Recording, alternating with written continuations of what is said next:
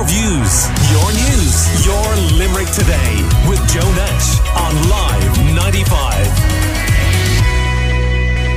Just before we get into this, some listeners may find uh, our chat distressing. We will be talking about suicides and mental health. Now, uh, you heard on Live 95 News recently that more than half of the inquests heard in Kilmallock Courthouse last week were recorded as suicides.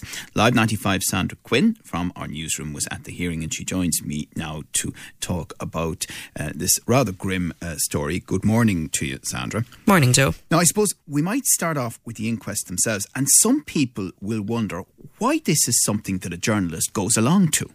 And I think that's a very fair question. I suppose the simplest explanation is that it's like any court hearing, really, in some senses.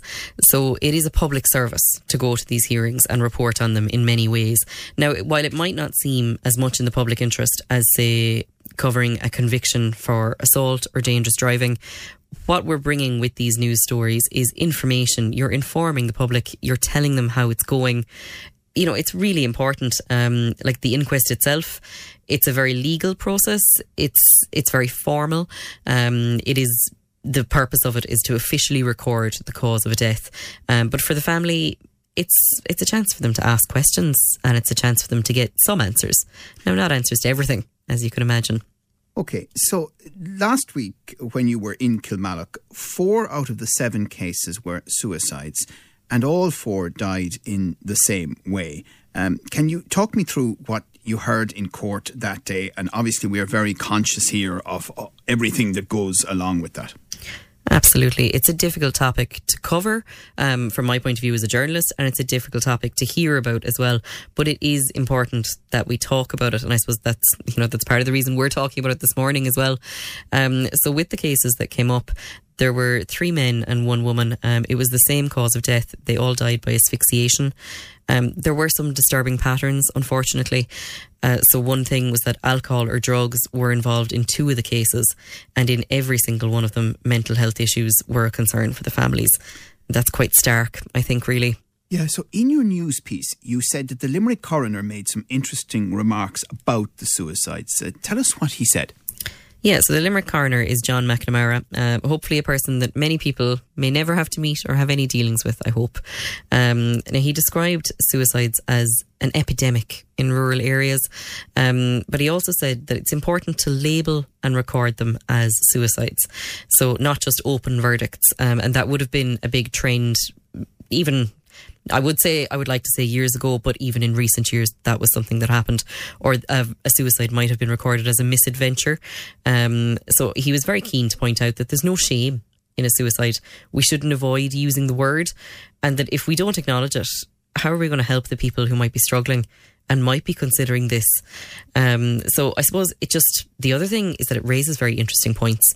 So statistics that we as journalists and members of the public get about suicides come from the CSO the CSO get those suicide statistics from inquest results and records. So if the deaths are not recorded as suicides, then how true are those statistics?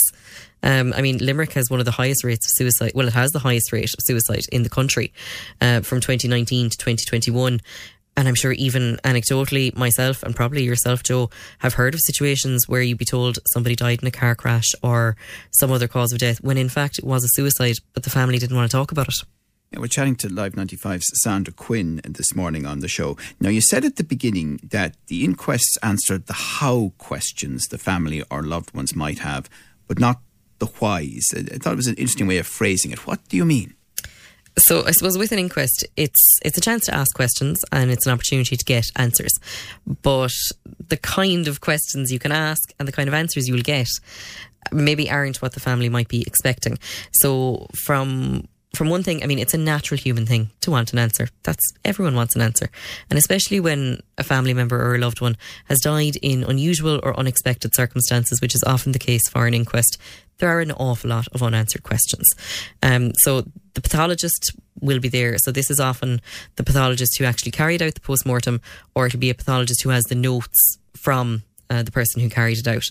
You'll also have the Gardaí who are on the scene and the coroner reporting on it as well. And there will be um, depositions often read out by the guards from the various witnesses or people involved. So it gives you an awful lot of information in one sitting. Now, the family can obviously, it's very difficult. I mean, you're reliving it all. You're hashing it all out, you're going over it all again. That's very, very difficult. Now, the Limerick coroner is very sensitive to that, and I find him very good in that he explains the process really well to the family when you sit down, and he kind of goes through what to expect and how you can be involved in the process. So he will say, ask any questions you want. You know, you can let us know if you, if there's something you're confused about. For the pathologist, for instance, he kind of cuts out the medical jargon. He'll say, give us a synopsis of your findings. So they're not reading out a full report. Um, but I suppose they can ask how things were done and they will get the evidence and the facts. That is the purpose of an inquest. But you'll never know why. And I think that's really hard for a family. Like, nobody can tell you why somebody did what they did why they chose to do it that way or why they chose that time.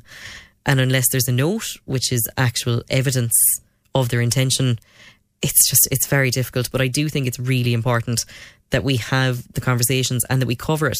And in the coverage, I would say that Live 95, we're, we're sensitive and we're fair.